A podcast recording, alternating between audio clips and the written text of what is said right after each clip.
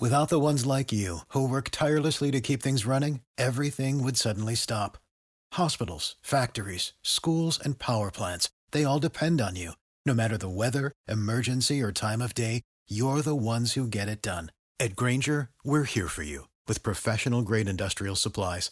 Count on real time product availability and fast delivery. Call clickgrainger.com or just stop by. Grainger for the ones who get it done. The show will begin in five, four, three, two, one.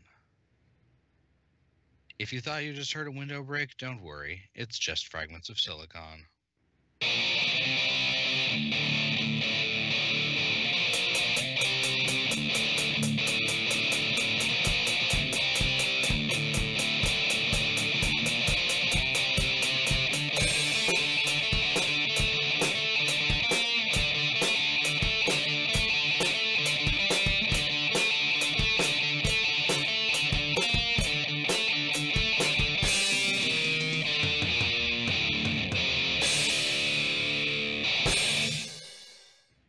Right. Um, welcome to another installment of Fragments of Silicon, the European edition. Um, joining us this week is Julian Gollop of Snapshot Games. Hello. Hello. Yes. Um, this is an interview we've been wanting to do for a while, but uh, had some complications. Uh, yes, I do apologize for that. My entire family being ill in sequential uh, order.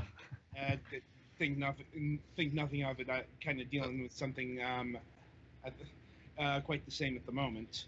That's Yeah. kind of how families work anyway. Yeah. Yeah. Tis Uh, the season to be sick now. What is it? The What family that said. gets sick together sticks together? Even uh, yeah. Whatever mantra you want to go with. You know, it's like it, it's the sixth season, so um, sometimes that arises. Anyway, so we uh, like to get started by asking uh, our interviewees how they got started um, in video games, both on a personal level and a professional level.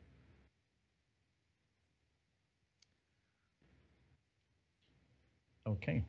Shall I start? Uh, yes. okay. How I got interested in games. Um, now, do you mean uh, board games, role playing games, or video games, or everything? Is the question. Because when I started um, getting interested in games, uh, video games didn't exist. So we're going back a ways. I mean, I was into I, board games, especially Hex and counter um, war games from SPI Avalon Hill, and then of course Dungeons and Dragons. Uh, this was around 1980. Advanced Dungeons and Dragons had just come out. Um, I got into science fiction role-playing games as well. Traveller was one, um, and I think the you know the first video game games I played were in the arcades, of course. I mean, I remember old favorites of mine were things like Defender and Robotron, Missile Command, um, Asteroids. I think those were the main ones.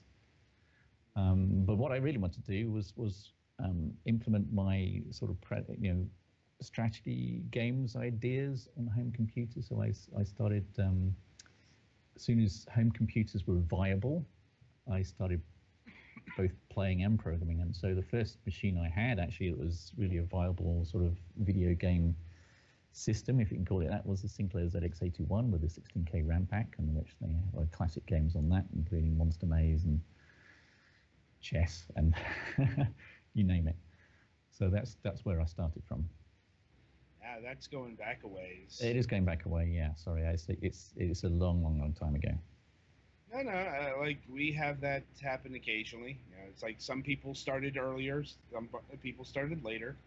It's like, like it's just we don't hear a lot about the ZX uh, 81. Like usually it's like the ZX Spectrum. Yes, well, that was obviously my second machine that I acquired um, after learning to program a bit on the ZX81, and uh, the the Spectrum was amazingly successful in the UK. I think that was about it. Um, and it was relatively cheap for the amount of memory you got. This is a very important factor, by the way, when it comes to actually trying to build the games that I wanted to build, which were relatively sophisticated strategy games with AIs and you know. So the, the, the Spectrum 48K had a massive, massive 48K of RAM, which may not sound like a lot these days, of course, but um, in those days it was amazing. I'm like everything is relative. Uh, you know, it's like uh, yesterday's 48k of RAM is today's I don't know two terabytes. yeah. Like, yeah. Like or um, 16 gigs uh, in terms of RAM or whatever spec you want to use. I mean, Yeah. obviously size has changed, but the principle remains the same. Uh, yeah, I know. Sort of 48k is probably not enough for an icon on, on your desktop these days, uh, because the, the programming was was much more limited, and the tools available were much more limited. So, as programming in Z80 assembler, which is a very limited instruction set, um, it it made it difficult to do things, but you had to program really close to the hardware. So, so literally to put something on a screen, you had to actually shift bytes and bits into an area of memory, which is the screen memory, and um, that's it. That's all you can do. I'm like, and how restrictive was that in regards to making the games you wanted to make? uh, it was tricky. I think the, trickiest thing that I had to deal with actually was was artificial intelligence. So uh, the first game that I programmed on the ZX Spectrum um, was a game called Nebula. Uh, and interestingly, this could be seen as, as a very, very early version of a 4X game because you were basically in command of like a star empire. You had to explore and expand and exploit, and do the usual 4X stuff. Um, and single player, that was intended as a multiplayer version of a game. The single player game had a sort of random event, which was this enemy that invaded the galaxy, which is cool. That was relatively easy to do on that particular game because it was pretty dumb. But as soon as I got into something more sophisticated, so my you know my next game I programmed was a game called Rebel Star Raiders. This was a two-player tactical squad game, and here is the here is the actually the very origin of XCOM, and it had um, different squad members with different names and different weapons and ranged combat and sort of um, terrain that obstructed fire and so on. So it had all that, but it was only two players. I hadn't figured out how to do AI at all at that stage. And interesting enough, that sold quite well. Of course, you'll never be able to sell just a two-player game on a console these days, but um, it it did quite well. And um, the, the problem they were doing in AI, which I, I did manage to do with my next game, which is called Chaos, which came out in 1985, is that I had you know you you stuff the your pro your code the, the your 40k that you've got for your code and data with uh, with code and graphics, and then you've got like 3k left or something to actually code the AI in, and that's pretty tricky. Um, so yeah, that was a challenge. No doubt, no doubt. Now, did you do all of your early programming on the uh, Sinclair platforms, or did you ever manage to like do uh, anything on the Commodore 64? Or other Yeah, we did. Yes. So by the time we got to um, a game called Laser Squad, so I set up a company. This time was in 1988, and my brother came to work with me, fresh out of college. Um, he was actually going to implement the Commodore 64 version, but I'd already started on it, so we'd already. Um, uh, I, I the original was made on the Sinclair 48K uh, original version of Laser Squad. We did I started the Commodore 64 version. My brother finished that, and that was that's also a very cool machine. Um, is way, it was way more expensive than the ZX Spectrum, but it had a lot more hardware. Of course, it had uh, you know like a decent sound chip. On a ZX Spectrum, you had basically a speaker that you could basically turn on and off. Um, it had better video hardware. You had hardware sprites as well. Um, it was complicated to manage the memory in that machine. I seem to remember. Um, and it had a disk drive that really sucked. I, I can't. I mean, the, the disk drive was about as slow to load and save stuff as it was to load and save stuff on a on a simple tape drive on the on the ZX Spectrum. Um, so yeah, we did Commodore 64 version of, of Laser Squad, so that was back in '88, and also another machine we did uh, we made the game for was the Amstrad CPC. Those were all the 8-bit machines. Right. And then there was a a an Atari ST and Amiga version made of Laser Squad, but we didn't do that version. That was done by another company. That was done a, a conversion. That was done by somebody else. I suppose the question that beckons is when did you finally graduate to the 16-bit machines? Yeah, it's around 89, I think. Immediately, we I finished we finished Laser Squad on the 8-bit machines. We started on uh, my next game, which is called Lords of Chaos. Um, but that was made for for all the home computer platforms that we could sort of manage. So that was made for the ZX Spectrum, Commodore 64, Amstrad CPC, Commodore Amiga, and Atari ST. Um, uh, that was quite a big effort. I don't think we ever did such a cross-platform effort after that again. But that, you know, the 8-bit machines were sort of dying by that stage. And um, the interestingly, though, we, we we never we didn't really dwell much on the 16 the the uh, Amiga and ST in particular because we wanted to go for the PC. Um, we saw the PC as the gaming machine of the future, especially for strategy games. Um, which we were cor- correct, by the way, because you know this was so we're going back to like 1990 and the games that were coming out then were, well, from Microprose, we had Railroad Tycoon. Mm-hmm. Uh, and then not long after that was Civilization, of course. Um, I think Civilization was 91, if I remember correctly, something like that. Mm. So we were very keen to get, get into um, doing stuff on the PC at that stage. Yeah, and uh, this is about the time the PC is really taking off. uh, Yeah, in a lot of yeah. ways. You know, it's like everything from say the, the side-scrolling platformers to FPSs. You know, and Mhm. Yeah, that's right. Of course, I remember seeing for the first time um, Wolfenstein 3D. Uh, that blew me away. That was amazing. And that was Oh, on yeah. the PC. So I, I suppose the question is, um, when did you start developing XCOM? Or, So, um, XCOM started initially with a demo that we made on the Atari ST. So we decided we wanted to to start working on PC games, strategy games, and we wanted to find a decent publisher. Top of our list was Microprose because we were already, you know, really um, enamored with Sid, Sid Meier. Sid Meier was a big influence on both me and my brother. And um, so we made a demo on the ST. We took it to to Microprose, made it clear that we wanted to do it on the PC. And that was absolutely fine with them because, um, you know, Microprose were primarily developing stuff on the PC in, in the US at that stage, and, and the UK division of, of Microprose wanted to to do the same kind of stuff that the the US division was doing. Um, so um, they asked us if we were capable of doing it. Of course, we said absolutely, of course, no problem, easy peasy. And we never even programmed anything on a PC at that stage. Um, but we kind of guessed it would be easier than doing assembly language stuff on the 8-bit machines.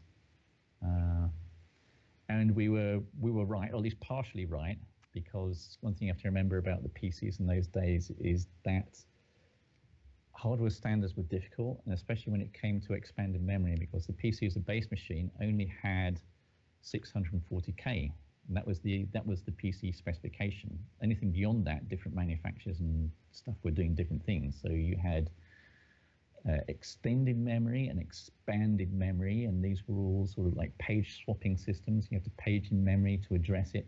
Um, it was it was a a, a nightmare. Uh, unfortunately, we had we came across a really fantastic compiler called a Watcom C compiler, which treated the memory as a flat memory model, so we could um, build stuff very easily. that basically uh, saved our bacon uh, from some real stress. um, and it actually made it very. That's actually Watcom C probably is the single most important piece of software that made PC gaming viable because it solved that really difficult hardware problem with how to treat the, the extended memory. Um,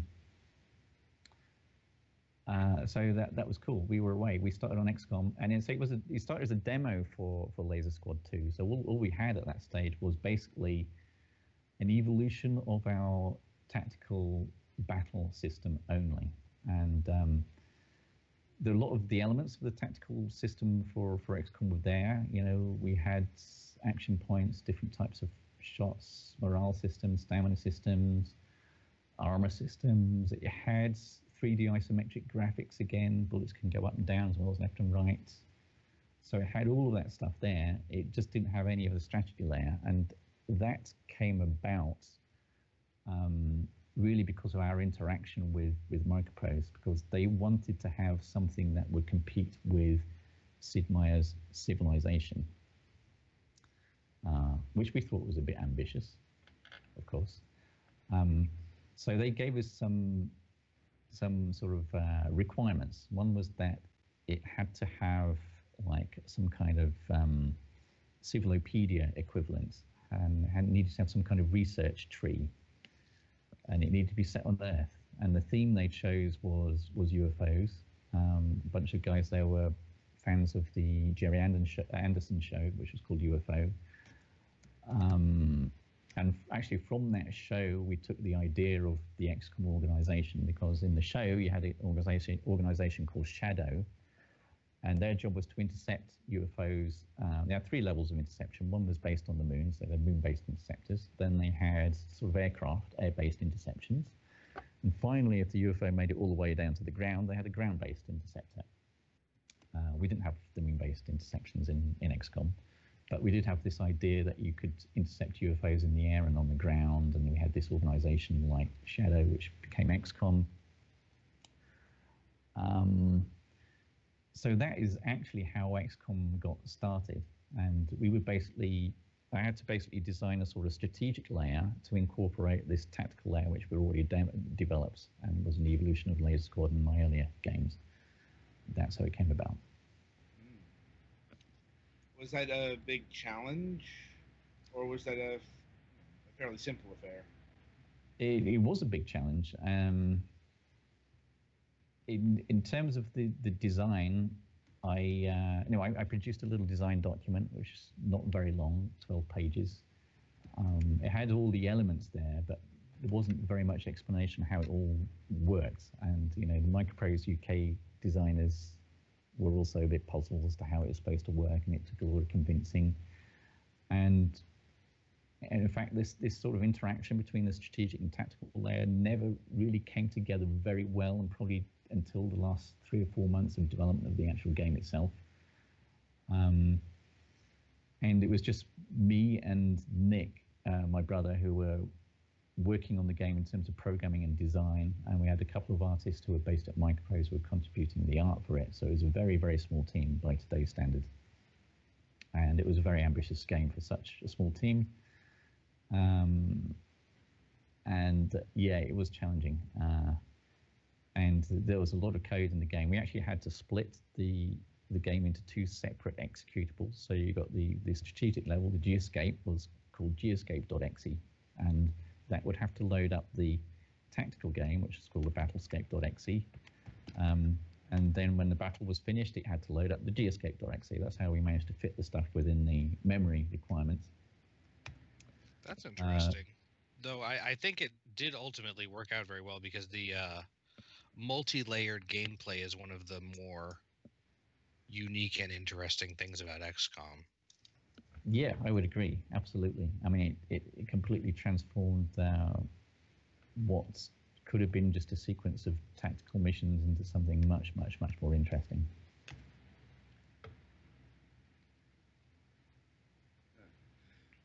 All right. Um, so did you ever foresee that um, this game?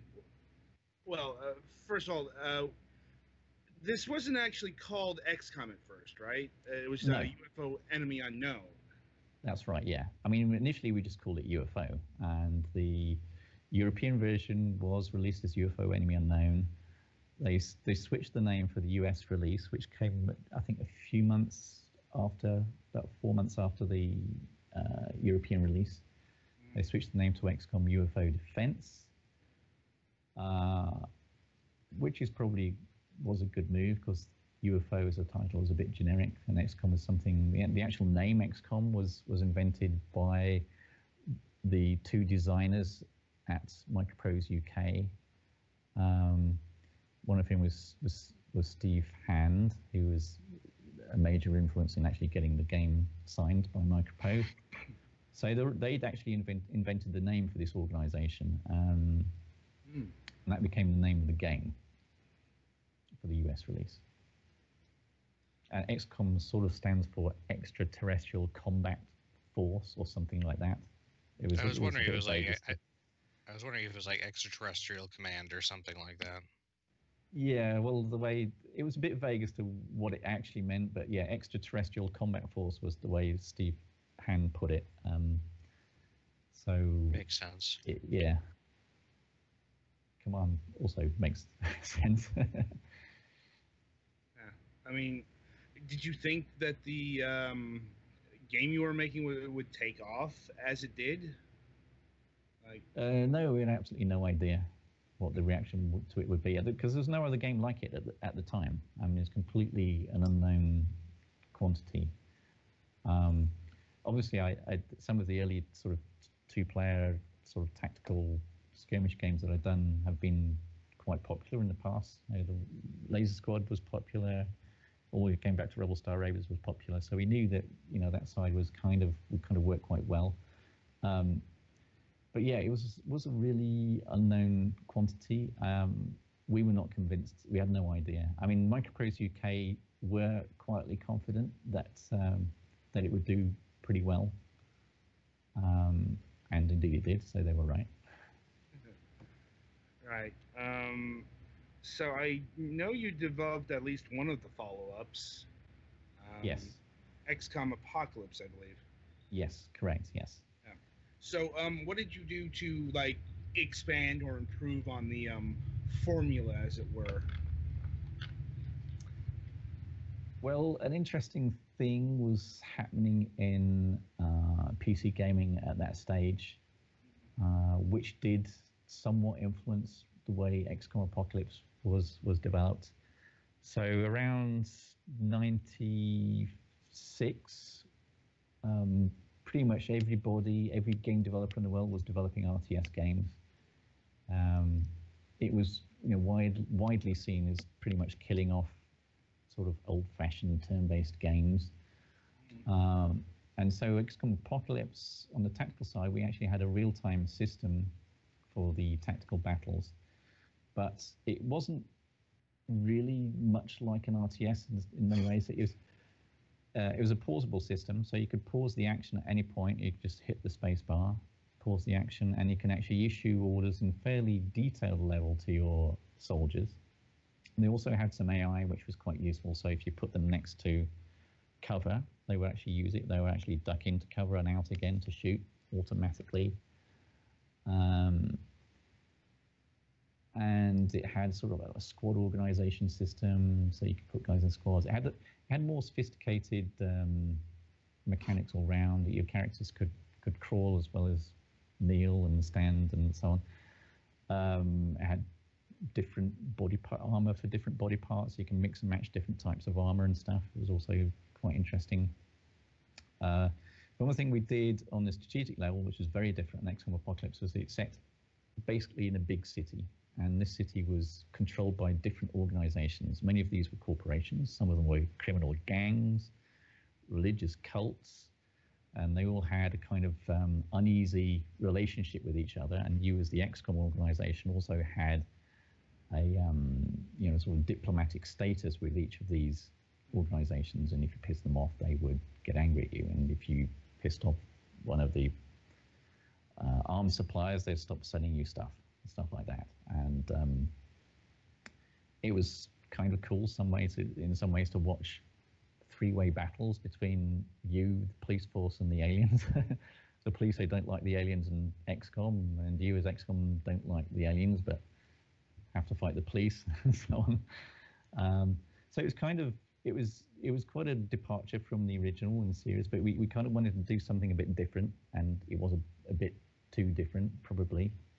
Uh, and yeah, the influence of the RTS craze was was there, and the fact that we had um, you know the real time tactical combat. Although you could actually play turn based as well. You have the choice. You can play in turn based mode or real time mode. Uh, although to be honest, it was designed really for the real time mode. The turn based mode didn't work brilliantly. Um, so that that was XCOM Apocalypse, and it was released in 1997. So it's pretty much the sort of heyday of RTS gaming at that point. I think it was like 50 or 100 of them released in that year alone. It was getting ridiculous. Uh, so after that, you could probably say XCOM, the XCOM franchise, seriously started to go off the rails. But um, we weren't involved in XCOM after that point. Is there any particular reason that caused the split, or was it a variety of factors? Uh, any reason that what that? Uh, um, was there any particular reason why you um, uh, no longer made XCOM games, or was it a yeah. variety of factors? Um, well, actually, what we what we did um, after during the development of, of XCOM uh, was that we started thinking about maybe looking for another publisher because um, Microprose had gone through quite a few turbulent changes they um, uh, were sold to. Um, oh, I can't remember the name of the company now. Uh, I think if we're talking Spectrum, Spectrum Holobyte. Sorry, yeah, Spectrum Holobyte. They were sold to Spectrum Holobyte, which mainly specialised in sort of you know um, aircraft simulation stuff. Um, and they they were they were very nervous about who actually owns the intellectual property of XCOM. And our legal advice was that probably Microprose did, but obviously their legal advice said that we might have some rights in there. So they tried to force us to officially hand over all rights in XCOM. And they sort of uh, were basically threatening to cancel XCOM Apocalypse if they didn't get their way, and which wasn't very nice from our point of view. Um, we, we gave them what they wanted in return for some higher royalties on on uh, XCOM Apocalypse, but by that point we thought, well, we need to find another publisher. So um, we actually got a very good offer from uh, Virgin Interactive at that time. So that's why we that's why we left and uh, we can no longer officially work on XCOM, of course, so that's the downside. Um, but by that stage, I think we, we really wanted to do something different. Mm-hmm. Understandable, understandable. Um, like, um, so we do have to press forward, but before we depart from XCOM, um, I want to know what your thoughts are on the, um, you know, the recent titles uh, under uh, 2K and Firaxis Games? Uh, well, I, I, think what they attempted to do and attempted to do amazingly successful was not just resurrect the, the XCOM franchise, but actually make turn-based tactical gaming cool again, uh, which is an amazing feat. Um, so I was very, very impressed with what they did, and um, obviously they made a few changes. Um, a compromise too far, maybe for many XCOM fans, but they actually managed to reach a really big audience with the XCOM Enemy Unknown back in um, uh, when was it released? 2012. Mm-hmm. So I think that was amazing. Um, they did a very good job. Uh, XCOM 2, uh, I'm currently playing XCOM 2 with the War of the Chosen expansion, and I think again it's it's it's quite amazing what they did. Some things I would have done differently for sure, um, but there's no denying the fact that XCOM is back again. That's true. It's true, and um, in a strategy uh, form because they also tried uh, to do um, third-person uh, shooter. The Bureau yeah. XCOM Classified. That's right. Yes, yeah. And actually, when that was announced, I think it was back in 2010. I was very disappointed, and I, I, I had the urge to try and get a team together and do a proper XCOM remake, and I actually made a little bit of headway in that. And but then when Firaxis announced their version of XCOM, I thought, well, there's no point in me trying to do do it because if anyone could do it well, it would almost certainly be Firaxis. Hmm. But that's a good uh, jumping off point to, um, well, Phoenix Point.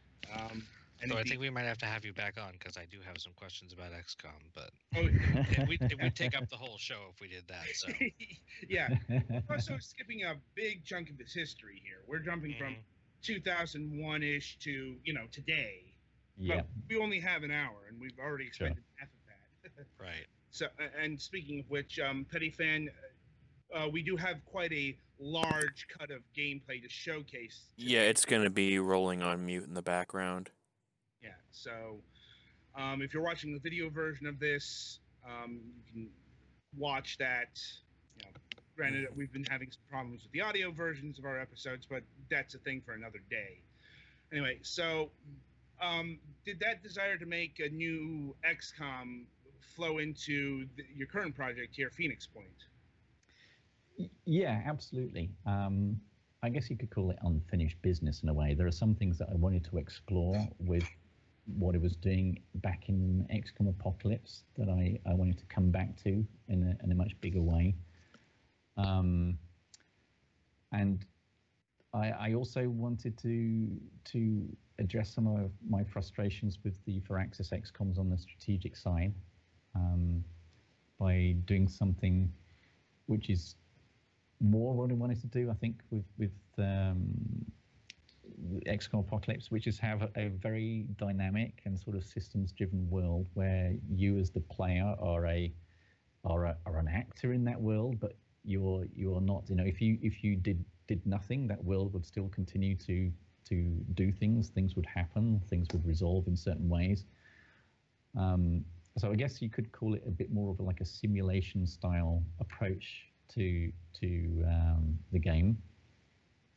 Uh, and obviously, the trick with doing anything which is simulation is is how do you how do you guarantee that it's going to be fun or interesting for the player? So that's one of the challenges also for Phoenix Point. Um, so what happens in Phoenix Point? Again, it's set on the Earth, and again, there's there's an alien threat. Although this time it's a very unusual one because it's it, it originates from something very basic like a virus and rapidly mutates and starts to take over humans and make monsters out of them. Um, there's a strong Lovecraft influence in both the theme and the storyline, uh, which I can't divulge too much of, but it's but it's certainly based on on some of Lovecraft's themes about mutation and combinations of different species, and his obsession with uh, creatures from the sea also comes into Phoenix Point because the aliens of Phoenix Point really emerge from the sea. Um, so I'm exploring a lot of those themes, which are basically the, the, the tone is is a bit more sci-fi horror than the than the tone of the modern Firaxis XComs. Um, and again, on the, the strategic side, it's it's driven by the these interactions, not just between you, the player, and the aliens, but these these other factions that exist in the world, which have their own agenda and they're doing their own stuff, and they've got their own secrets They've got their own technology, uh, and you need to you need to get some uh, stuff from them some one way or another by either allying with them, uh, or fighting them, or trading with them. Hmm. And um, what made you want to go in a more Lovecraftian direction? Well, because I, I, I really like some of Lovecraft's sort of science fictiony horror stuff, which is mm. I, I, like the whole the creepy aspect of think there are these unknown, vast unknown powers which you know, if we knew or really understood them, then we'd probably go insane because human beings are just completely unable to comprehend what they are. So, um, I, uh, I, I kind of been wanting to to put some of that stuff in in the, uh, some of that's already actually in XCOM Apocalypse in in a certain at a certain level, although it didn't really succeed very well. Um, and actually, after doing the first XCOM, I, I, wanted to do a sort of Lovecraftian style XCOM game set in the 1930s with secret sort of religious cults and interdimensional monsters and so on. Uh, but Microprose didn't like that because they told us that horror games don't sell. So anyway, so th- these themes I'd always wanted to explore, and I wanted to come back to them with Phoenix Point. Um, now, Phoenix Point is set set in the future, so the game itself starts in like the year 2047, but the actual sort of um, pandemic, which starts the alien evolution, is sort of set in the very near future, and there's a whole history of what happens up to the point the, the game actually starts. Um, and it's a much more um, developed and intricate world um, in terms of the world building. It's something I really want to explore. And I, have got two excellent writers in, in our writing team who are working on this, which is Jonas Kyratzes, who worked on Talos Principle, uh, Allen Stroud, who also worked with us on our previous project, which is Chaos Reborn, and he's also worked with the Elite Dangerous team on novelization there. So we have um, uh, much more intricate world building, and the uh, so the game itself on the geoscape level also has a, a more um, it's going a little bit more towards the very original uh, XCOM, where you you've got the the aliens are doing stuff. Um, the aliens are doing stuff, but they are um, you know they're working to their own agenda, and um, you have to try and figure out what that is and try and upset their plans. And in, in Phoenix Point, you've not only got the aliens working to their agenda, you've got these other factions working to their agendas. Uh, and there's more interesting sort of dynamics there between things that happen between them and um, you know more interesting outcomes for the player. Uh, right. Um, so outside of the uh, horror theme, uh, what what will distinguish this game from the modern XCOM series? In terms of like mechanics and stuff. Right. So the mechanics. Um, so we still have turn-based tactical battles, but one of the main uh, several mechanics that are fundamentally different. So one of the main ones is the fact that we use the, the, this like will points system. So obviously you, you've got you've got movement points and you've got L points and you've got will points. And will points are used to uh, spend on physically or mentally stressful actions. Some of these can be really powerful. Um, but the only way you can do these powerful actions is by actually spending those will points, and will points can be forced down below like zero, which can cause your soldiers to panic. So you take a risk, obviously, by doing these actions. Um, but there are ways to mitigate that. So the will point mechanic is quite a strong one, and allows it allows um, characters to do to do some powerful combinations during a turn rather than just a straightforward move and shoot. You know, they can do more, and um, so that's an interesting dynamic game. The other thing is that we have probably more sophisticated damage systems, so we've got more realistic ballistics in terms of how the the weapons work and body parts, so hit location stuff. So different body parts have different abilities and armor levels and different effects when you injure them. This is very important when you're fighting the aliens, by the way, because an important part of your strategy will be to try and, and um, identify and take advantage of the weak spots on aliens, especially the large monsters. So the third thing, which is majorly different, is that we do have some really large-scale enemies, and um, in the tactical battles, these can be really big, like as big as a house. And again, you, you have to decide which parts of the body you're attacking, not just shoot at this monster, because um, it makes a difference um, you know, which which hit location you're going for. Um, they have some very interesting combinations of abilities as well. And then even bigger scale on a strategic level, we have these behemoths, which are you know skyscraper-sized monsters, which are roaming the landscape at later stages of the game. And you have to. The way to take those out is you have to actually land a squad on top of them and deploy um, drill uh, sort of automated drills with poison on them to actually take them down because they're extremely heavily armored. So we have some really interesting sort of senses of scale there. Um, I just wanted to get this idea that that you as a squad were fighting just these incredibly uh, threatening and large monsters. Um, if you're um, watching the video footage we got, um, you're seeing a campaign against um, this giant, I don't know, scorpion beast. Uh, yes, so this is one of the monsters. And also, I think we can add another thing in there, which I didn't really mention there, but I did briefly describe how the aliens are sort of evolving and mutating. So one thing that happens is that the, the enemies that you fight on the battlefield will, you know, next time you face them, they may have mutated. Um, and that mutation may be subtle, but it, it might introduce some interesting new ability. You know, they might develop ability to, to spit poison, or they might um, the monster might uh, develop an ability to emit the the mist, which shrouds them and sort of cover and so on. So these mutations will occur when you um, defeat the aliens in a certain way, and they will adapt. Um, so basically, depending on how you play as a player, and also on a number of random factors, you will probably face quite different enemies from one game to the next.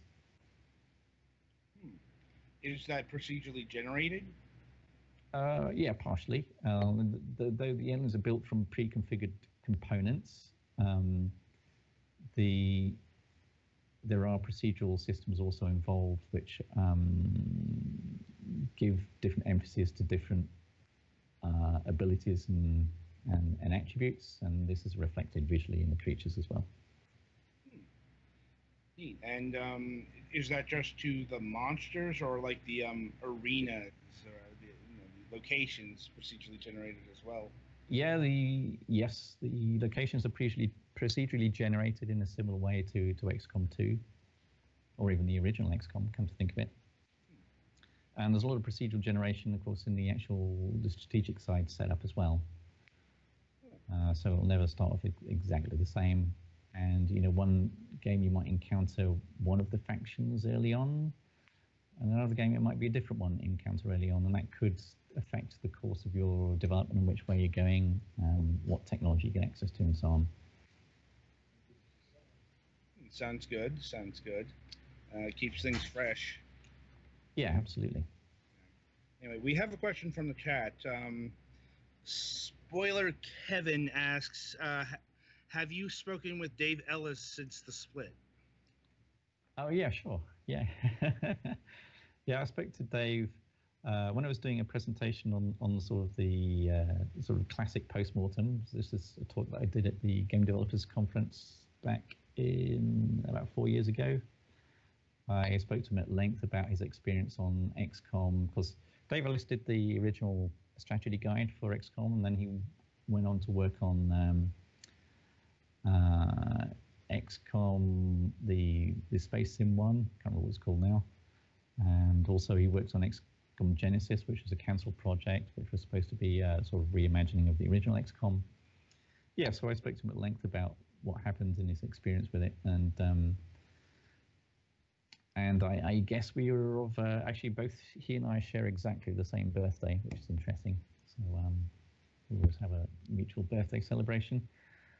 Um, and uh, yeah, so the, there were there were many attempts actually in those days to sort of revive or rejuvenate the XCOM franchise. There was XCOM Genesis, which um, Dave Ellis was working on. There was also a game, big game called XCOM Alliance, which originally started development in, in UK Microprose and then was transferred to the US. Uh, that was cancelled as well, actually.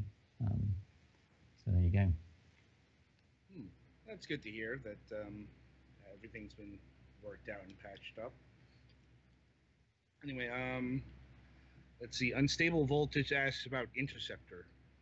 Yes, Interceptor. This was the, the game which uh, Dave Ellis designed. Um, and obviously replaced the tactical battles with a sort of uh, fairly arcadey style space sim thing. uh, which didn't go down very well with XCOM players. It was too far removed from what XCOM was all about, of course. Right. So, um, bringing it back to the beginning of the interview, um, how are you you integrating your experiments with AI into Phoenix Point here? Uh, well, the the AI again has is based on the mutation evolution system. So Mm. um, the the actual behaviors and tactics used by the aliens will change um, as they mutate uh, and as they gain different abilities. Um, there's also a strategic level AI as well. So th- there, there's a lot more going on than just on the tactical level.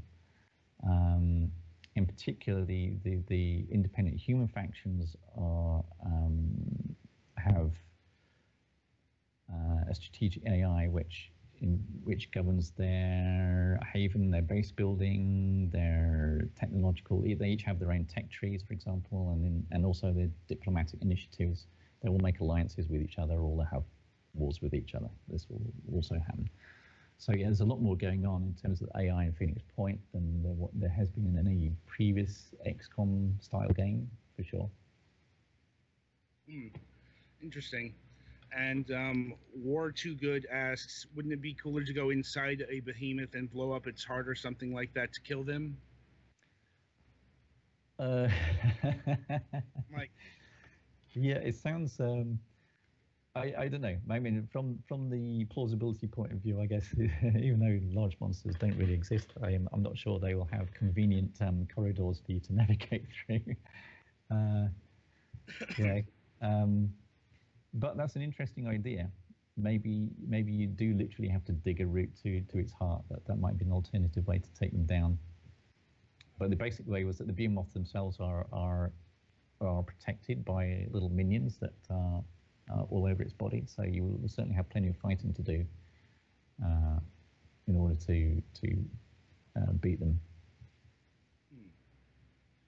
Right. And um, in terms of uh, middleware solutions, is this game being done in Unreal or Unity or uh, another engine? Uh, we're using Unity, uh, Was which there any- which is the we used Unity for our previous projects, Chaos Reborn, um, and we we liked it, and uh, we're sticking with it. It has a number of advantages, particularly on the programming side, using uh, uses C Sharp, which is a um, uh, a .NET based system. It's, it's much makes it much easier to debug and program. Um, graphically, it's pretty comparable to Unreal, I guess. Um, uh, both both engines are very very good, by the way. I mean, I, I really can't say. Obviously, they're trying to compete with each other directly, so obviously there's a lot of similarities between them. Um, I think you know Unity does get a bad reputation because of all the terrible sort of cheap games that are made with it, but that doesn't actually mean the engine itself is bad at all. Um, uh, so yeah, we're impressed with it, and that's what we're using. It's one of the ways. The other way is in uh, performance. Yeah. Like a lot of and optimization. Oh, geez, we've had so many developers complain about um, optimizing their games in Unity, uh, especially if they're doing console versions. Uh, console versions are tricky. Um,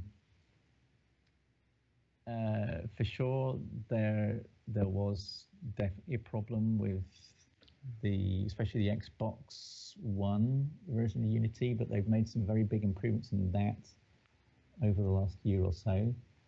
Um, uh, I think any implementing any console game is is pretty t- tricky because you've got these very tight constraints, um, which which are not really there on, on the PC, or at least more flexible on the PC. Um, so I don't know. I mean, obviously, most of our backers, most of our players, will uh, are are all pretty much hardcore PC gamers. Um, we will see. Yeah, I, I kind of figured that this game was being targeted for a PC release um, primarily. Yeah, Given the, yeah, you know, uh, given the depth and complexity, depth and complexity on display here. Yeah. I mean, that is something that people have claimed hobbled the um, modern XCOM games. The fact that they did develop it um, in tandem with consoles, but uh, that's not. Yeah. Um, that is an argument. Uh, yeah, people say that it's, it's dumbed down. I, I don't really buy that because you know the the uh, the game is certainly more accessible and easy to play for a console player, for sure. Um, but there's still a lot of interesting strategies, especially you know with the, their expansion. They they did the enemy within, and uh, you know XCOM 2 also has uh, on a tactical level, XCOM 2 is way more sophisticated than the original XCOM ever was. Right. It, yeah, it- it's a whole thing that's you know it's pretty silly, if I'm being honest, for the most part. But you know there are merits to the discussion because you know consoles have bottlenecks and all that stuff, and you know they're, they're not as um, flexible as PCs and so on and so forth. But anyway, um, we have another question from the chat. Um, Vager asks if NPC factions have their own research trees, does that mean they get new technologies just like the player does by conducting actual research and unlocking new stuff based on available resources, uh, scientists, etc., or do they Yep. cheat, quote unquote, and are more level scaled, quote unquote, according to how much time has passed in game or how advanced uh, the Phoenix project is? Uh, no, they don't cheat. There's no sort of level scaling mechanic there. The the um, the factions have to conform to the same rules, so they they need to acquire resources. They need to build facilities. They need to build laboratories and workshops. They need to do the do the research over time. They need to have the scientists and engineers, and they need to do all that. Yes. No, Um, I have kind of a side question to that. Mhm. Will the player be able to like interfere or assist with factions they don't like or do like? Uh, yes, absolutely. So, um, if you ally with a faction, um, you have both benefits and obligations. So, the benefits are that you will get to share their research.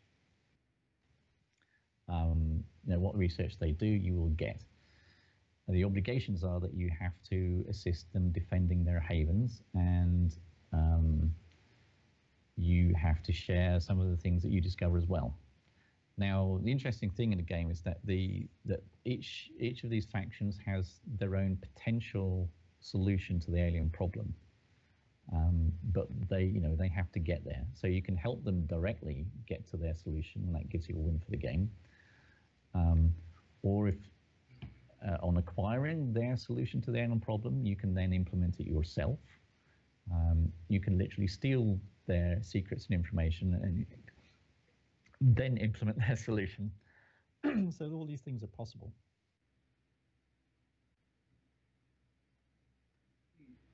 Um, so how long would like a regular session of uh, Phoenix Point last in terms of gameplay? Uh, e- are you talking about a whole campaign or what? Um, say a battle and a cam- Oh, battle. So the battles are very similar, I guess, in in scope to XCOM 2. Mhm. Uh, some of them will be bigger though. So, for example, if your base comes under attack, you will be able to deploy all your forces that you've got there. So that could definitely result in a big battle. Um, the other battles are also potentially bigger once you develop larger craft to carry more people. This is somehow a little bit similar to the way it works in the original XCOM. Um, the otherwise, you know, you will probably face many smaller battles, which are literally skirmishes where you're scavenging for resources or doing standard haven defense. It's you know, it's um, there are also other types of battles which are, um, you know, assassination, sabotage, stealing, um, taking over a haven, which is like a coup or counter coup attempts. Um, so there's there's uh, some interesting variety there. Hmm. And um, uh, can you say anything on multiplayer at this point? Uh, no, there is. We are not supporting multiplayer in the initial release of uh, Phoenix Point. Um, essentially, because uh, none of, very few of our backers really wanted it. It wasn't that important to them. Uh, so we're not going to implement it, at least not for the initial release. Okay, like um, sounds like that's some uh, something that might come down the line afterwards. Uh, yeah, yeah, potentially yes. Okay. Um, let's see. Uh, another question: um, Will the game be on Steam, um, other digital storefronts, or a straight release? It will be on Steam and GOG. Sure. Right, and um, uh, is this game being developed only for Windows, or is there going to be a Mac and Linux version? Uh, we are going to do a Mac and Linux version. Um, yes, Unity supports it quite well. Uh, we aim to have the Mac and Linux version completely ready for the PC release. Um, so the answer is yes. That's always good to hear. It's like the answer uh, gets quite varied, especially the Linux version. Yeah, there are issues. I mean, for, for our previous project, Chaos Reborn, we did support Mac and Linux. Um, Linux does tend to cause problems, uh, for sure. Um, and it's actually impossible to solve everybody's problem unless they're using a relatively well supported version of Linux and uh, well supported by Unity, that is. So, yeah, I mean, it can be problematic, but um, we managed to do reasonably well with Chaos Reborn. That's good to hear. Um, so, uh, are there any details on uh, potential release or price point at this point? Uh, so our uh, target release date is the end of next year, and the price point uh, we haven't decided on the final price point. It's almost certainly likely to be higher than what the pre-order price is at the moment. Pre-order price for our base version is thirty dollars, so it probably will be higher than that when when we get to release. Um, but for, for, now, actually, on our store, pre-order store, it's thirty dollars. Ah, uh, doing a uh, is the game in early access? Not yet. We will be releasing a an initial sort of version to our backers who've bought the uh, sort of second tier of our, you know, the, the, digital luxury edition, which gives you early access, very, very early access. Uh, and those backers will be able to get access to it um, by the end of March next year. And uh, we will continue be making releases to backers up to the um, the main release, which will be on Steam. Hmm. Good to hear. All right, I'll see if my colleagues have any final questions for you. Um, I think all of my questions were answered. I probably have quite a few, but we don't have a ton of time. So. Indeed. Um, but we might have you on again when the game uh, reaches a more complete state of release. It will be my pleasure. Oh, good to hear. Good to hear. All right, so the game is Phoenix Point. Um, you can pre-order at uh, phoenixpoint.info. Um, it's thirty dollars right now. It'll be fifty dollars uh, come release. And yeah, I'm looking forward to playing this myself. I Great. do enjoy well, thank you very much. Yeah, like hopefully we can review it for the show. Anyway, um, so that'll about do it for this installment of Fragments of Silicon. Um, as far as tomorrow's episode goes, um, oh, sorry, Flemmy. Oh, there we go. Um, as far as tomorrow's episode goes, uh, it's going to be a double topic we uh, or a long. Uh, no, it's going to be a double topic. Um, if I'm feeling up to it, I'm like, um, yeah, we we didn't fa- uh, we didn't secure a guest in time for this, and we're also having an issue with next week's Wednesday guest. Um, can't go into it right now, but they might have to delay their appearance next week. Don't know. Uh, just kind of in limbo there. So it just might be Petty Fans streaming uh, tomorrow. But on that note, um, we hope you enjoyed this presentation of ours, and uh, you'll be with us tomorrow, whatever we have presented. And until then, I wish you good gaming.